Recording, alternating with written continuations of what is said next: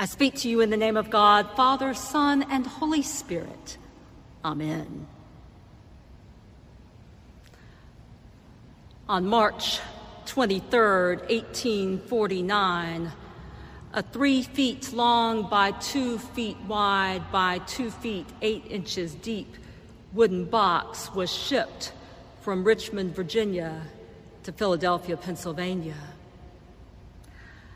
Many other pieces of cargo made the exact same journey that day, but what set this particular crate apart was its contents.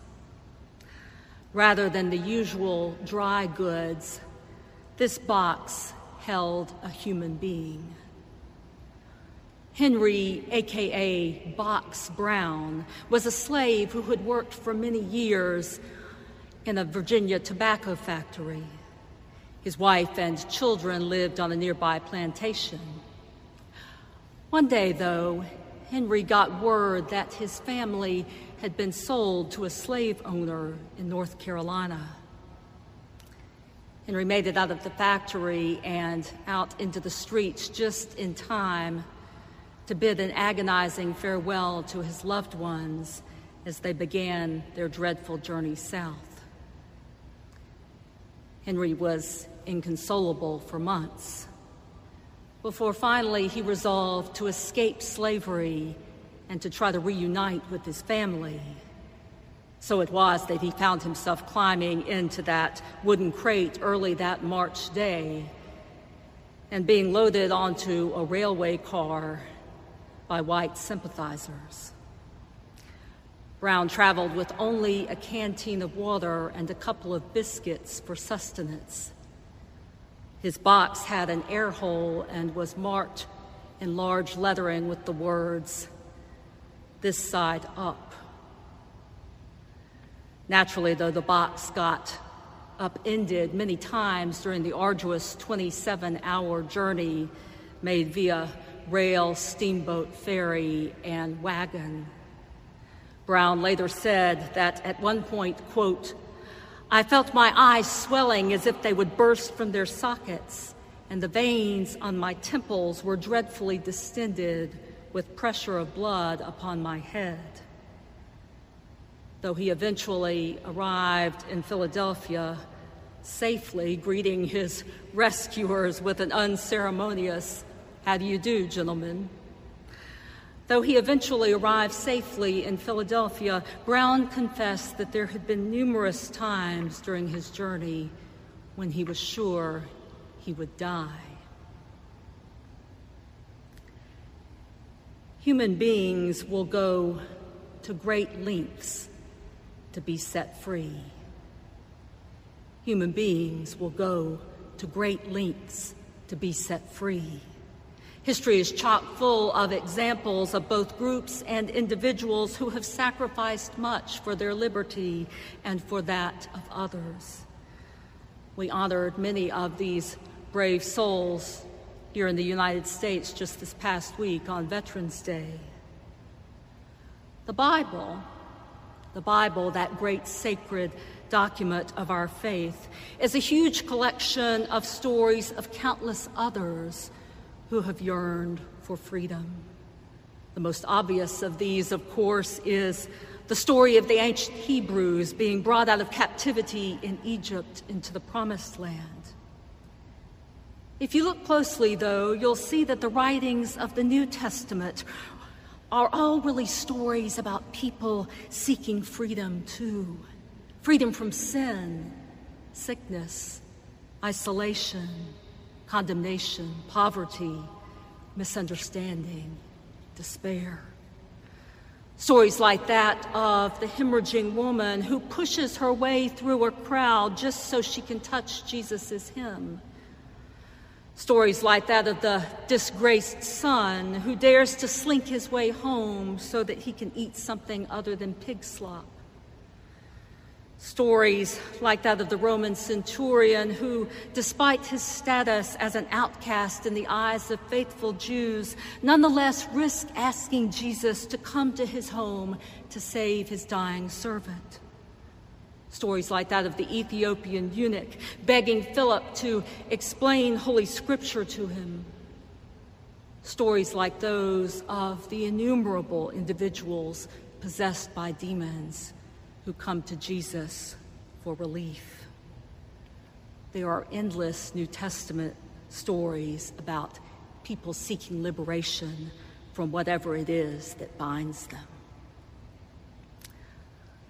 And then there is this morning's gospel lesson. On the surface, the parable of the talents doesn't really seem like a story about freedom. It looks more like a story about using our resources wisely, about being good stewards of the gifts God has entrusted to us. A master leaves three slaves in charge of his finances when he heads off on a trip, Jesus tells us. The first two slaves take the substantial st- sums that have been given them and they double their money. The third one, though, hides the relatively modest amount he has received. When the master returns, he is furious with this third slave and declares that he should be thrown into the outer darkness. In the traditional reading of this parable, in the traditional reading of this parable, God is the master, urging us not to hoard our resources, not to hide them away, but rather to multiply them for the building up of God's kingdom. Obviously, this is an incredible, incredibly useful interpretation of this story for, say, stewardship campaigns or UTO Sunday, or for when it comes time to recruit Sunday school volunteers, uh, ushers, or members of the altar guild. Faithful followers of Jesus, this interpretation of the parable implies, faithful followers of Jesus don't squander the treasures with which we've been entrusted. When God gives us a gift, we seek to yield a good return on God's investment. Now, there's nothing disastrously wrong with this reading of the parable of the talents. It's a compelling one in many ways, quite useful, as I said, in helping to balance a church budget or marshal volunteers. It does present a few challenges, however. For starters, it portrays God as a sort of tyrant, and us, God's children, as people who serve God not out of love, but out of fear and duress. It's hard to imagine the first two slaves actually wanting to work so hard for someone who the story makes clear is a pretty ruthless individual. Then there's the issue, of course, of the third slave, the guy who gets a bum deal right from the start with only one measly talent, then is condemned because he's afraid to let go of what little he has. Who, who wants a God who operates like this? Not I. Not any of us, I imagine. Which brings us to another possible reading of this morning's gospel. What if God isn't the master in this story? What if God isn't the master? What if the master is simply that? A master, a slaveholder, someone who dominates and oppresses others in order to maintain his own position in life. What if Jesus tells his followers this parable not to issue a warning, a warning about what may happen to people who squander their resources, a warning to slaves who fail to obey their masters? What if Jesus tells his followers this parable not to issue a warning, but rather to issue an invitation? An invitation to come and live in a world gloriously free of slaves and masters, a world in which one's resources, one's possessions, one's achievements, one's status are not the end all be all of human existence. What if Jesus tells this story to remind us of the liberty he has given us? The liberty He has given us to choose another option. The option not to buy into the tired old narrative that says that the goal of life is to double, triple, or quadruple our resources, to make ourselves or those whom we serve even richer, stronger, more popular, more powerful, more admired, more secure. What if Jesus tells us this story to remind us that we have an option instead? to live according to Jesus' strange economy in which the poor, the meek, the peaceful, and the persecuted are the ones who are blessed. That kingdom in which, oddly enough, losers are winners and the weak are strong. What if Jesus tells us this story to remind us that we have the option to be like the third slave who, in essence, says to the master, You know what? The jig's up. The jig's up. I'm not going to play this game anymore. I'm not going to spend my entire existence propping up a system that holds me down. I'm not going to work anymore for the benefit of my oppressor. Instead, I'm going to opt out. I may fail in the attempt. I may die. But I'm not going to stay a slave to that which threatens to crush me. I'm not going to stay a slave to that in life which threatens to crush me. Instead, instead, I'm going to do the one crazy, risky thing that might set me free. I'm going to, to risk doing the one outrageous thing that might set me free, crazy and dangerous though it may be. Like Henry Box Brown, I'm going to risk my old life so that maybe, just maybe, I might get a new life.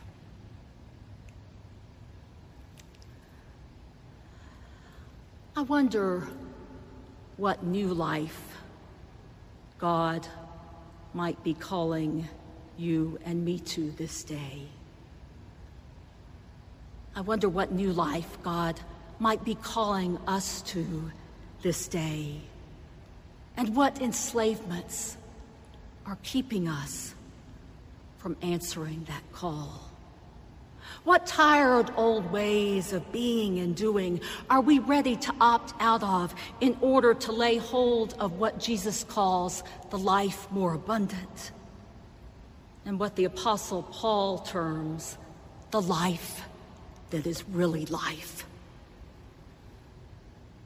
Maybe it's a debilitating fear fear about our health, about our children, about our country, about our world.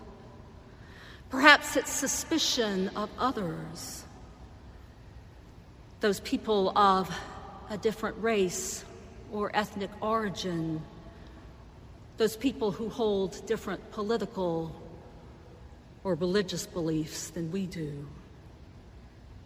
Maybe it's an obsession with a bottom line that, while it lines our pockets quite nicely, is costing us enormously in our relationships our personal well being, and our sense of integrity and purpose.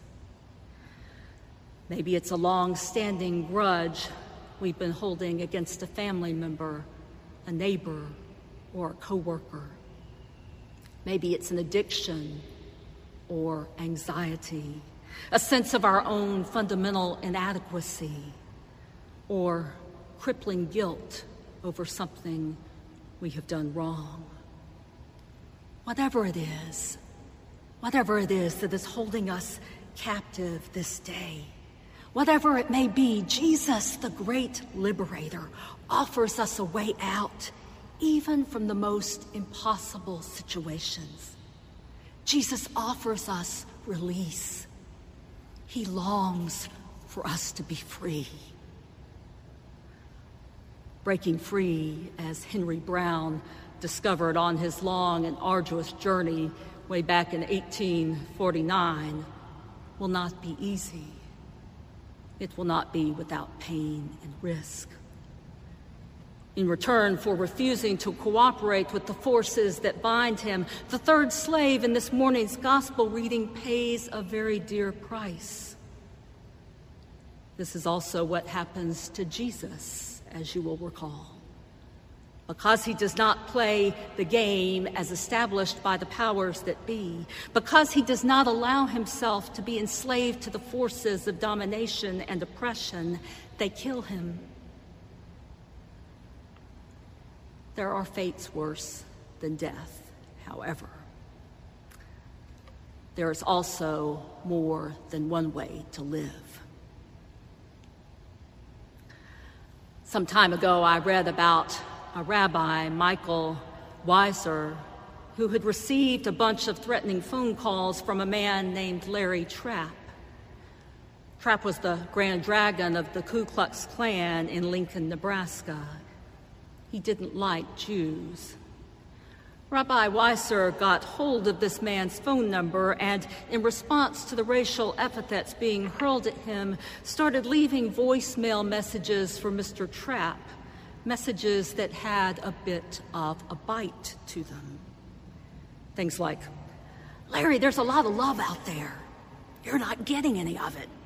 Don't you want some? Then he'd hang up. Well, one day, though, one day, just as Rabbi Weisser was preparing to leave another of his rather snarky voicemails, Mr. Trapp actually answered the phone. Encouraged by his wife to break free from the cycle of bitterness both men were caught in, Rabbi Weisser found himself telling Trapp, Hey, I heard you're sick and in a wheelchair. I thought you might need a ride to the grocery. How about it? To Rabbi Weisser's surprise, Larry Trapp took him up on his offer. Thus began a relationship that, over the course of several years, transformed from outright hatred to friendship and mutual respect. During this time, Larry Trapp's health declined dramatically, and Weisser and his family ended up inviting him to take residence in his home where they could care for him. Trapp eventually died there, but not before, not before both he and Weisser knew the freedom of living differently, of living outside the box, with options, just like Henry Box Brown did almost 200 years before. May you and I know this freedom too. Amen.